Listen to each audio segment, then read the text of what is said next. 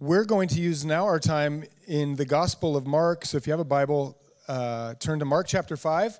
And I guess part introduction and part a continuation of the announcement is this will be our last week in the Gospel of Mark until next year.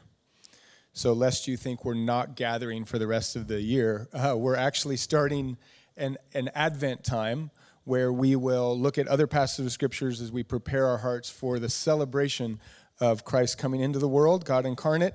Uh, but to do that, we're going to take a break from Mark and then we'll resume at the beginning of 2023. Can you believe that it's 2023 almost? So, Mark chapter 5, we will finish the chapter, and this is actually the perfect time to push pause on our series in Mark because it is really like a grand finale of the story of Mark thus far. Uh, this really, this today's sermon will almost be like a part three to a sermon series that we began when we first started Mark chapter four, because it, it is one long story that Mark is telling us about the life and ministry of Jesus and the disciples who followed him. So, by way of remembrance, Mark chapter 4 starts by Jesus telling these stories, these parables.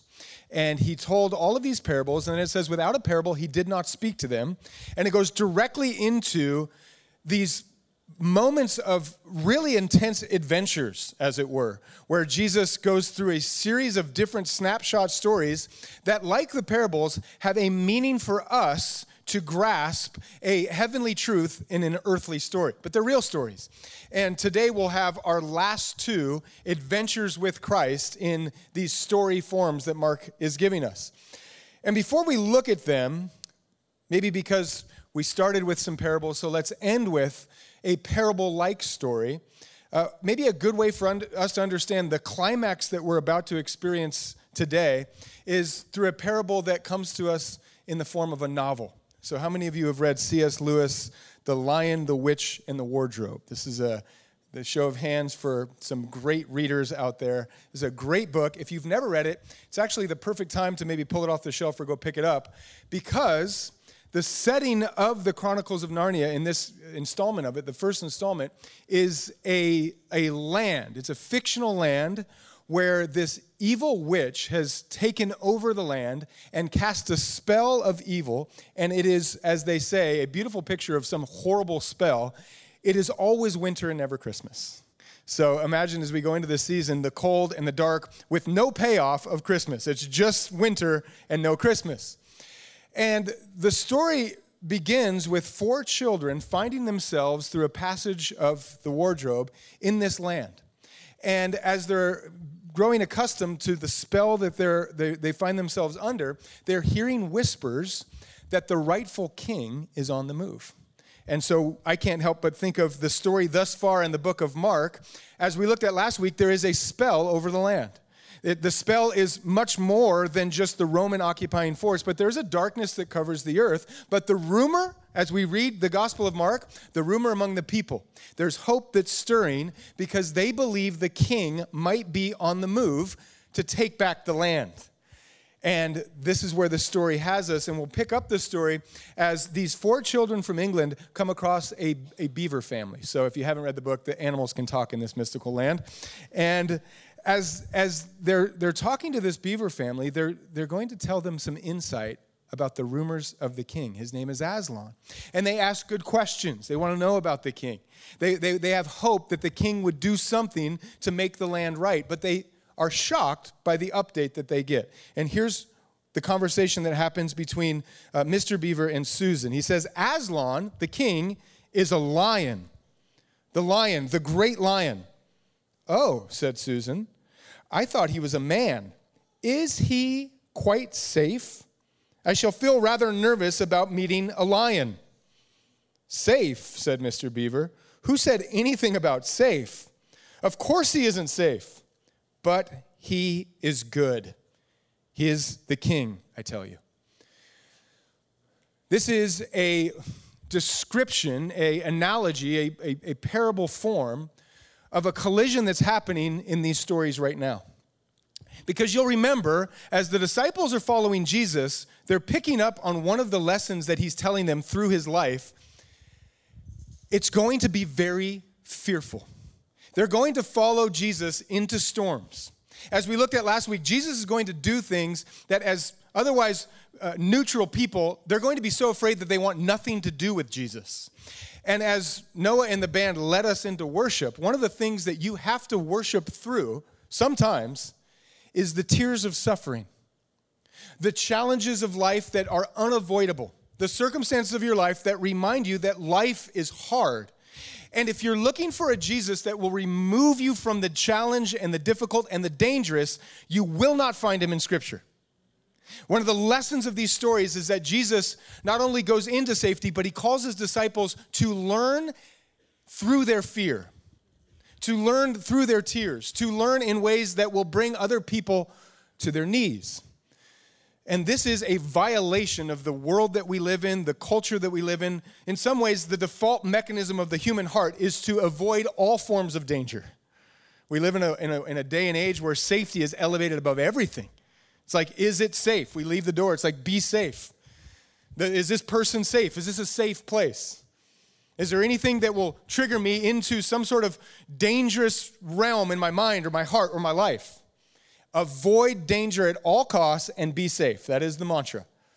And in some ways, because we're a church that has to live in the mangled up world that we live in, it can seep into what we do right now. And there are sometimes messages that we feel comforted by that are not true hope, that says church itself can be fun, exciting, and safe. In the day and age we live in, it's like church can be fun. Church is a t shirt and it's a bumper sticker and it's a brand and it's songs you love and it's sermons that make you laugh and go forth and be safe.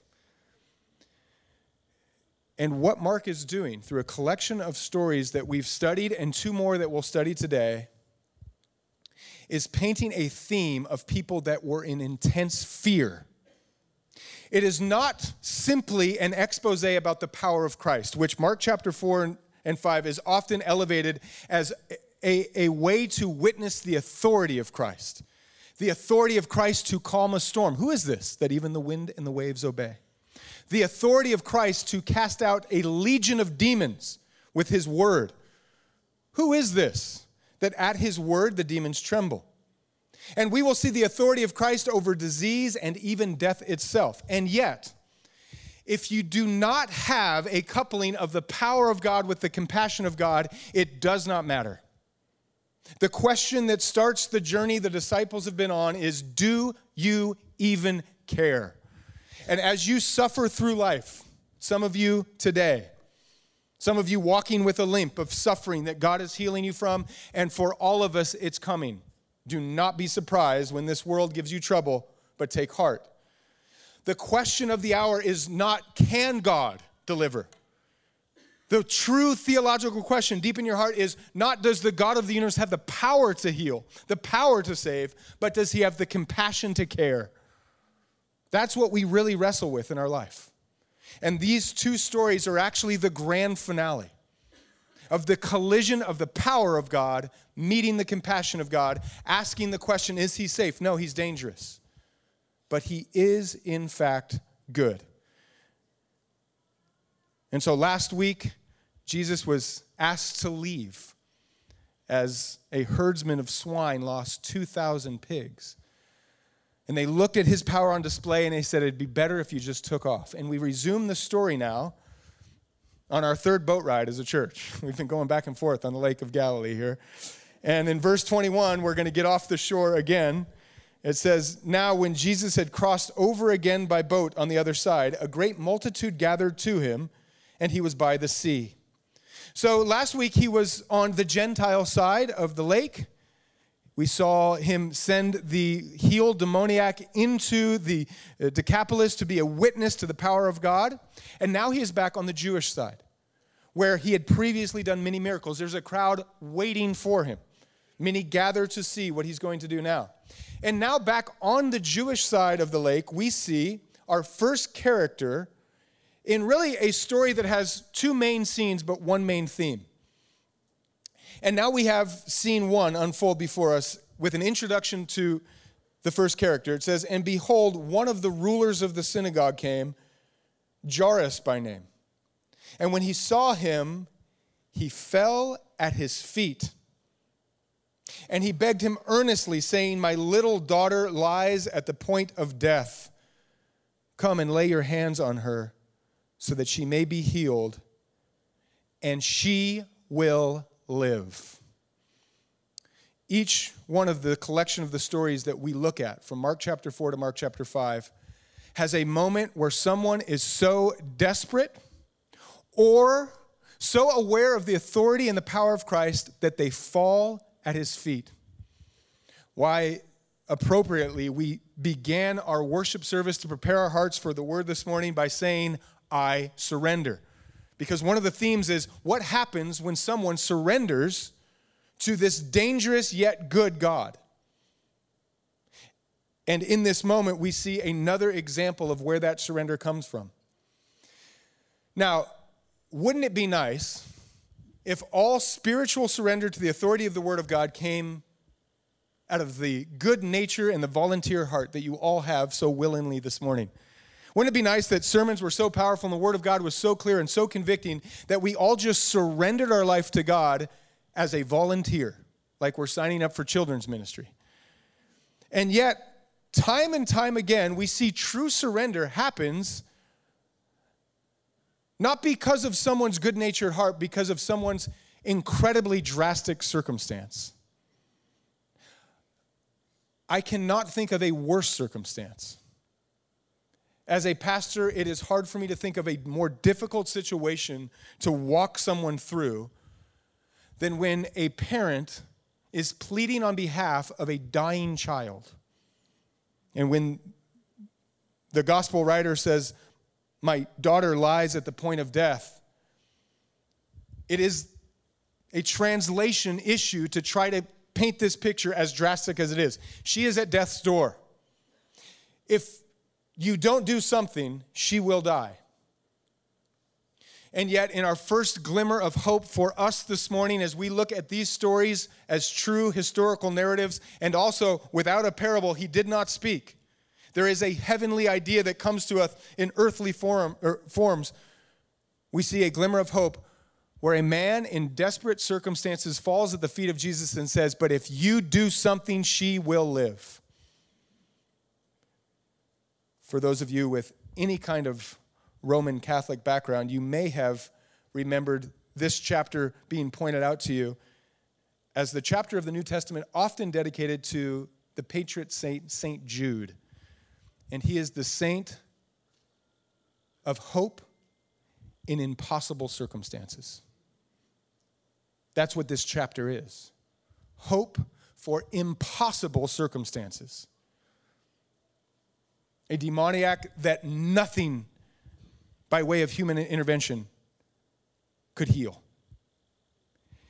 A ruler of the synagogue, a man of great stature, a man who's given to the story by us a name. We know his name, great stature in the community. By all accounts, a moral man, a religious man. And yet, his only glimmer of hope is to fall at the feet of Jesus. One of the first pictures we have at the unsafe call it is to come to Christ. So far in the story, the real tension exists between those in the synagogue and Christ himself.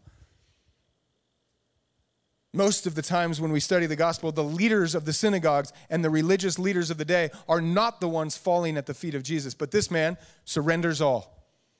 And he steps out of the synagogue into unsafe territory for his colleagues and crew. And he says, My last glimmer of hope is that you really are the miracle worker that many people say that you are. If you heal her, she will live. And then it says, So Jesus went with him. A question that will come up again and again when we study hope in the impossible circumstance. A question that exists in your hearts and in your minds right now Does God care? The question of the entire thrux of these stories the disciples come to Christ and say, Do you care if we perish? And what was his answer? Did he say, Yes, I care? He calmed the storm and he said they had little faith. And then he told them to follow him through a number of circumstances where the answer would not come by a word but by an action. It says that Jesus went with Jairus. A desperate plea meets the God who can help. And that is the close of scene one. That's the close of act one. And now we're going to get an interlude that can maybe lend to us some other questions that exist the God who can help and yet often delays. The God who we wish would work according to our timeline and our anxious worry. And we have another version of the life of Jesus where he seems to be in no hurry. Because now we have another opportunity for Jesus to hear the question Do you even care? Now, a certain woman had a flow of blood for 12 years, and she had suffered many things from many physicians. She had spent all that she had and was no better, but rather grew worse. Hope for impossible circumstances. I can't help but parallel the two stories that we had last week to this week. Last week, a demoniac. No chain could hold him the shackles would break. No human could tame him. There was nothing that anyone could do. And now we see another story, not of demonic oppression, but of physical suffering.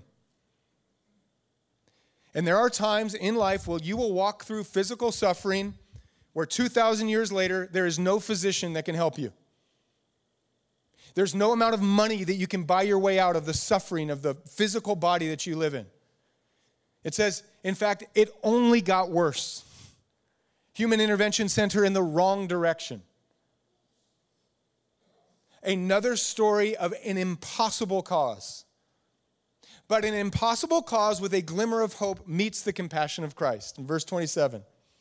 But when she heard about Jesus, she came behind him in the crowd and touched his garment. For she said, If only I may touch his clothes, I shall be made well. Immediately, the fountain of her blood was dried up, and she felt in her body that she was healed of the affliction. And Jesus, immediately knowing in himself that power had gone out of him, turned around in the crowd and said, Who touched my clothes? But his disciples said to him, You see the multitude thronging at you, and you say, Who touched me? They're right, by the way. There's a crowd thronging or pressing, as it's some in, in some translations. They're essentially, some are there to, to witness the miracle in love and care of Jairus and his family, and others are there, like the paparazzi, just to see what he's going to do. But the scene is everyone's around him. Everyone's touching him. Anybody that can get close to him is pressing in on him. And he says, Who touches me?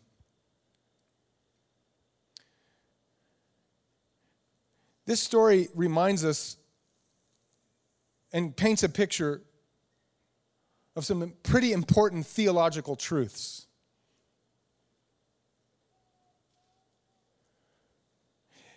First, Jesus looks at this woman and says, Your faith made you well. He didn't say the hem of the garment. And yet, that is what she had put her hope in. If I can just touch the hem of the garment. Now, sadly, some people still think if you get around people, you just got to be around them and there's an aura, or you can, you know, collect some memorabilia that they touched, a relic that they blessed. Maybe you've tuned in to a, a late night televangelist blessing a piece of cloth and selling it to you for $1,000. Don't buy it. but it still exists in us that there's something that if we could just touch what they've touched. So, part of this is to remember that it is an imperfect faith, yet faith of a mustard seed. It's a tiny amount of proper faith. Faith that Christ Himself, something about Him, has the power to heal. There's a lot of improper faith in the sanctuary. There are all sorts of things that we get wrong, and it takes years for us to look back and realize we got it wrong. It is not the perfect faith that heals, it is faith in the perfect healer. The other thing that is really important for us to understand about this superstition that she may have is that it's rooted in some safety.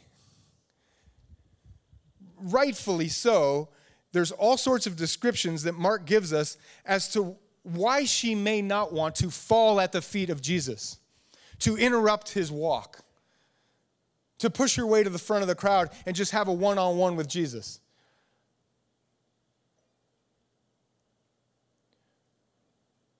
When we get the description of what she's going through, it is, by all accounts, an ongoing menstrual cycle, a flow of blood that she had for 12 years.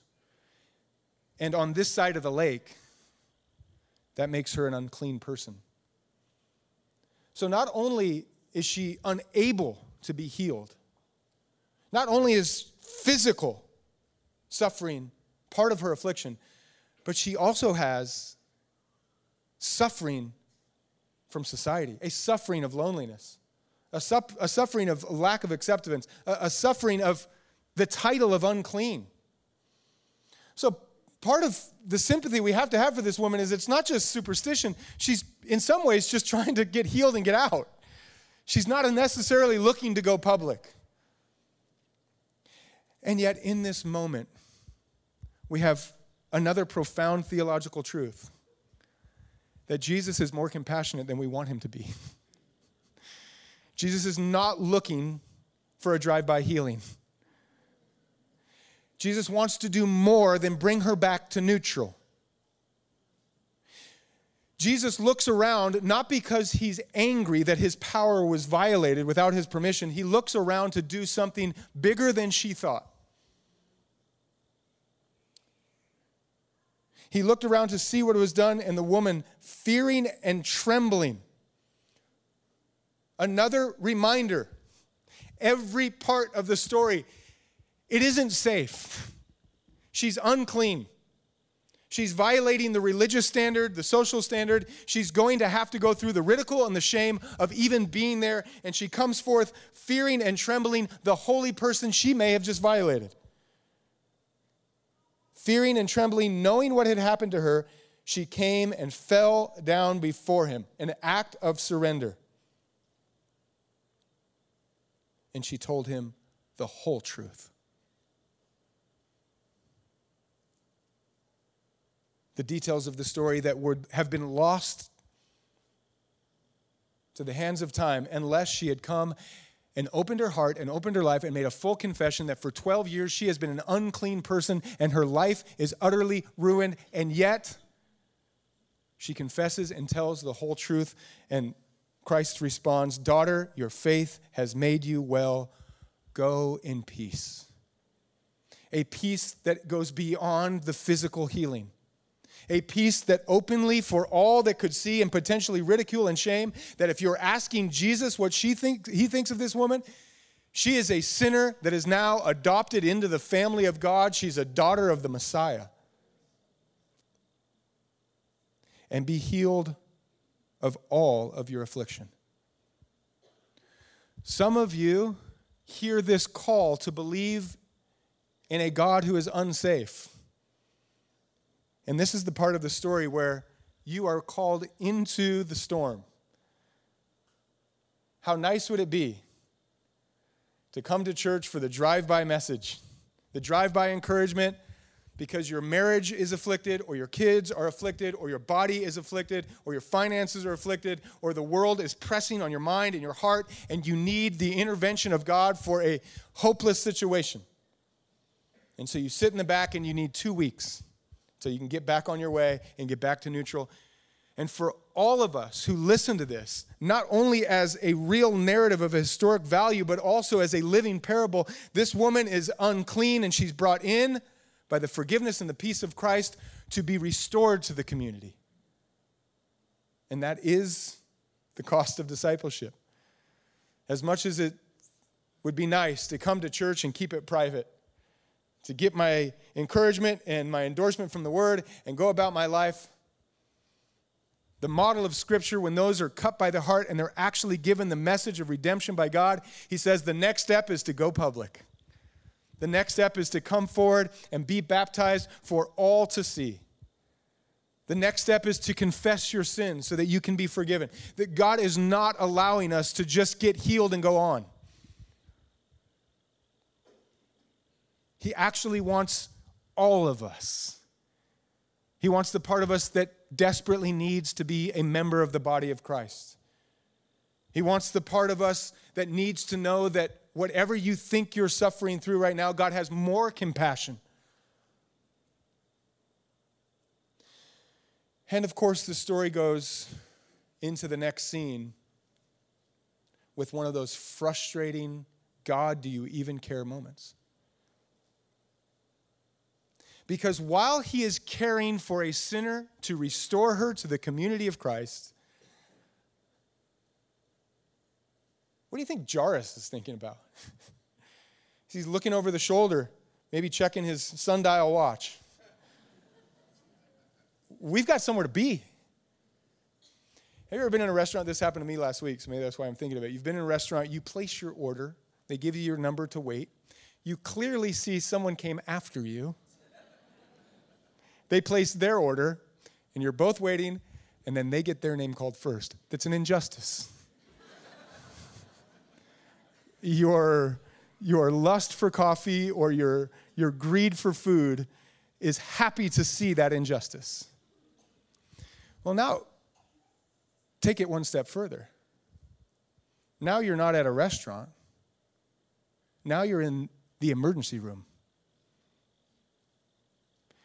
and you come pleading for the doctor to save against the clock, against all odds, someone who needs to live. And someone comes in with something they've been struggling with for a decade. I'm looking at them, I'm like, you can wait another couple hours because I'm on the clock right now. And yet, what does the great physician do? The great physician is not worried, he is not anxious, He's not in a hurry. He attends to the need of the one who was untouchable and cast out in spite of the status and the need of the ruler of the synagogue.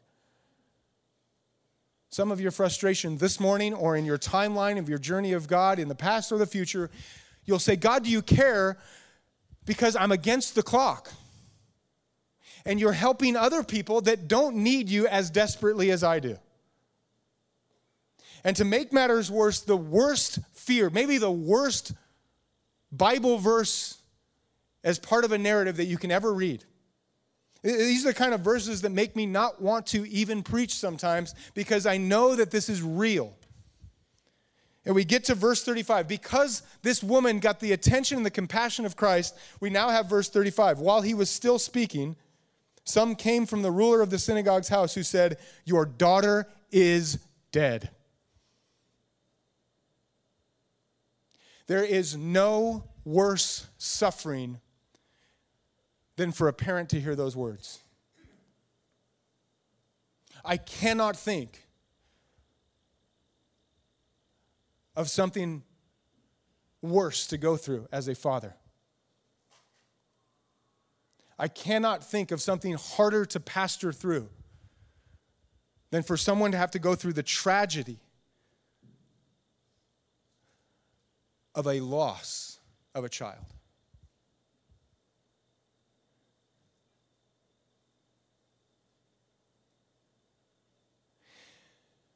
And those come from the synagogue with the update, and they say, Don't trouble him anymore. Just leave Jesus alone at this point. Leave him out of it. It's over. And this is the beginning of the temptation unto despair in your life when the circumstance goes so far into the realm of danger and impossibility, and you are on such unsafe ground that the temptation in your ear is to say, you could just stop bothering God. Stop bothering Jesus because it's over.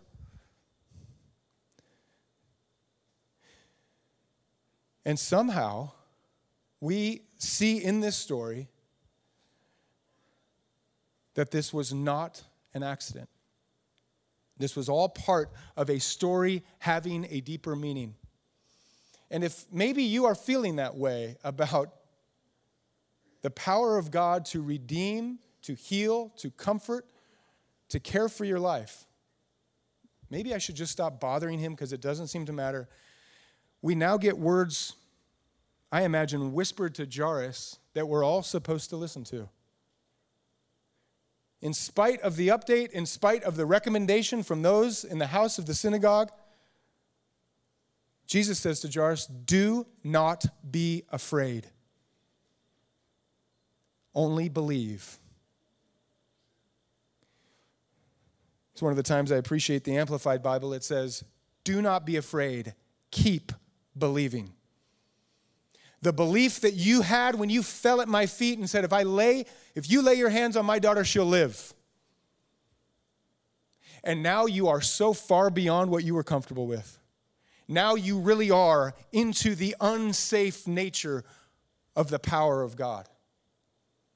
And Jesus says to Jairus, and he says to every single one of us, somehow, and I preach with all humility, knowing that some of you need to hear this for a circumstance that you're still waiting on, whether it's 12 years or it's the moment you get the news. He says, Keep believing. Do not stop believing.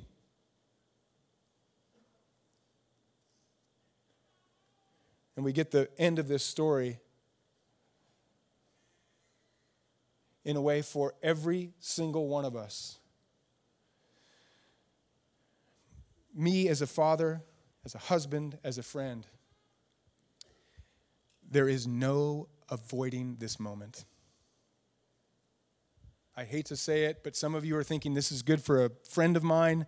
This is for that person I know that is struggling with their child or their infirmity, their affliction. Here is the reality Jesus comes on the scene and deals with four realities of the world we live in and shows you that he's more powerful, that they're real. The chaos of nature is real and he can calm it. Spiritual darkness is real, but with a word, he can cast it out disease and affliction is real. There's no avoiding it. And here's the worst reality every person in this sanctuary is going to have their heart broken by death. It's going to crush you. You are going to read this passage of scripture someday and say, Now I know what he was thinking when he got the update. My wife and I were walking, and somehow, because she loves me so much, she started thinking about me dying. And she started to cry and she said, I could never handle you dying. But then she realized that one of us will, in fact, be at the other's funeral. We are all going to go through the tragedy of the fire, that death is real and it comes with an incredibly difficult sting. And one of the reasons that we look to Jesus and say, Do you even care?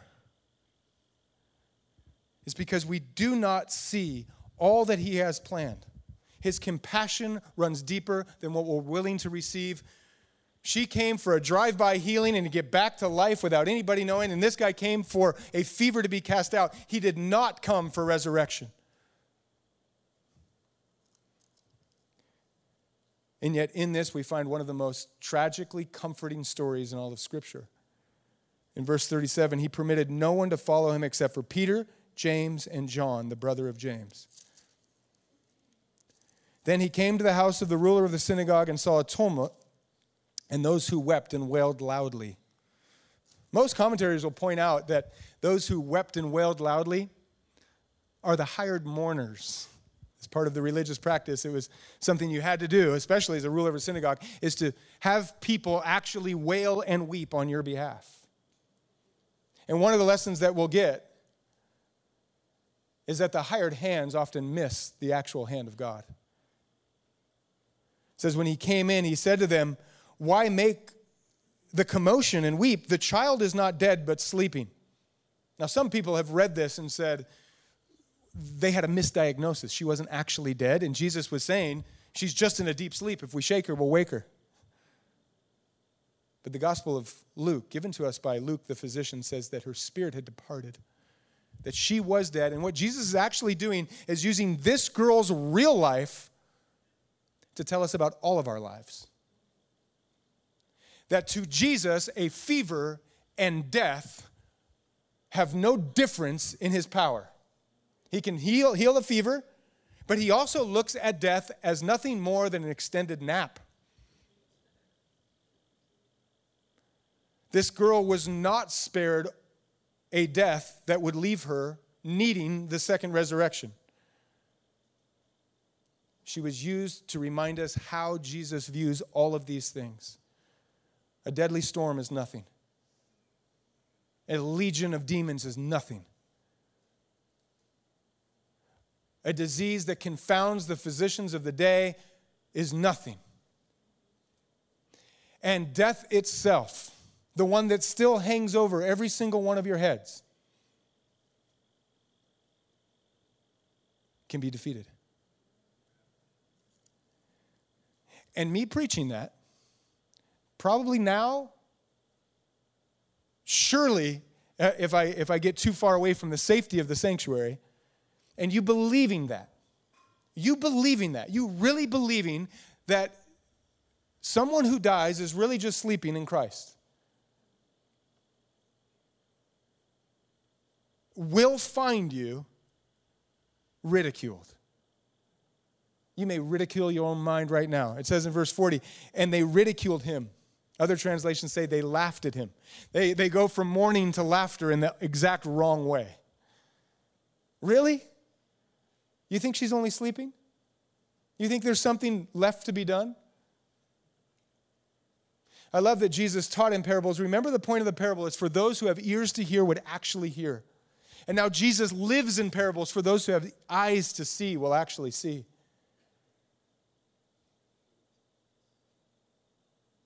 Some of you wish you were around to see Jesus work in real time.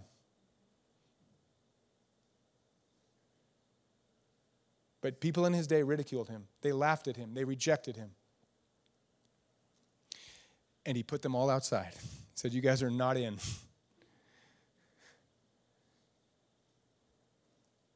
we are meant to have a hope that is so different than what the expectations of the world put on what we are hoping for. You really are meant to believe in the power of God unto danger on your life. Why? Because He's good. And as a picture of His goodness, we now have the final scene. And in the upside down nature of this whole thing,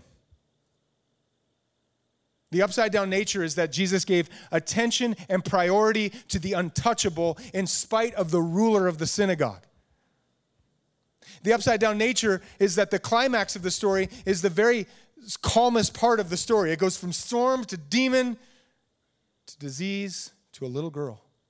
And in this moment, we are going to see that God has power, and in that power, He shares it with the goodness of a loving Father says Jesus took the child by the hand and said to her, Talitha Kumi, which is translated, Little girl, I say to you, arise. Little girl, I say to you, wake up. Now, as I read this as a father, I feel conviction in just the way that I wake up my children. I wish that I had the the discipline and self control to every morning just hold my daughter by the hand, say, Little girl, it's time to wake up. I'm much more of the, this is the day the Lord has made, rejoicing in always, lights are on, blankets are off, I'm coming back in a minute. But think of the tender care that Christ gives to this child. It is time to wake up. And this child is a living parable of Christ defeating death. Look what it says in Thessalonians. I do not want you to be ignorant, brethren, concerning those who have fallen asleep, lest you sorrow like others who have no hope. For we believe that Jesus died and rose again. Even so, God will bring with him those who sleep in Christ. And the whole picture, I cannot help but see the priority that was given to the sinful woman at the cost of the child's life. And in that picture, we see the gospel on full display that God so loved the world that those who are perishing, an incurable disease, you will never save yourself. No human intervention will stop the untouchable, unacceptable status of sin that hangs over our head. And the Father stops at the cost of a child. He gives His own Son that anyone who believed in the Father's love to lay down his life and pick it back up would not perish. Without a parable, he did not speak. And so now you, at every stage of this, you have a timeline with Christ. You will learn that one of the marks, one of the questions of the generations of people who follow is what makes a true disciple? What does it really mean to come and listen to the word and go out as a disciple? One of the marks that we see is that you follow Jesus unto fear beyond where you would go voluntarily. You follow him in ways that will bring you to fear and cry out to him, fall at his feet, is discipleship. Is he safe? No, he's too powerful to be safe. Is he good? Yes. And yet, while we were still sinners, He died for us. I'm going to close with a benediction of sorts because we're all going to go, I hope, and celebrate the goodness of God this week. To think and meditate and wonder and wrestle with reasons you too can be grateful to a God that is good, even in unsafe circumstances and dangerous waters you find yourself in. Sit around the table and it's, just, it's a row of unsafe things. But as we think about this Jude chapter of Scripture, the man associated with hope in impossible circumstances, I offer you three prayers of Jude. One, that God would give you comfort for your sorrow. That's a real time prayer. No matter the timeline of how Jesus will meet you and show his goodness to you, that he can comfort you right now. The God of all comfort and peace, comforting your heart and your mind and your body, that he does, in fact, care. Number two, that God would give you courage in your fear. I cannot find a way to follow Christ. I cannot encourage you that Christ would call you to be his disciple, to walk in good works that he has for you, and remove the promise of danger and ridicule and shame. But I can pray that God would give you the courage to follow him, the courage to get on the boat through the storm, the courage to walk with him into the house. His disciples go and they witness the miracle of life after death.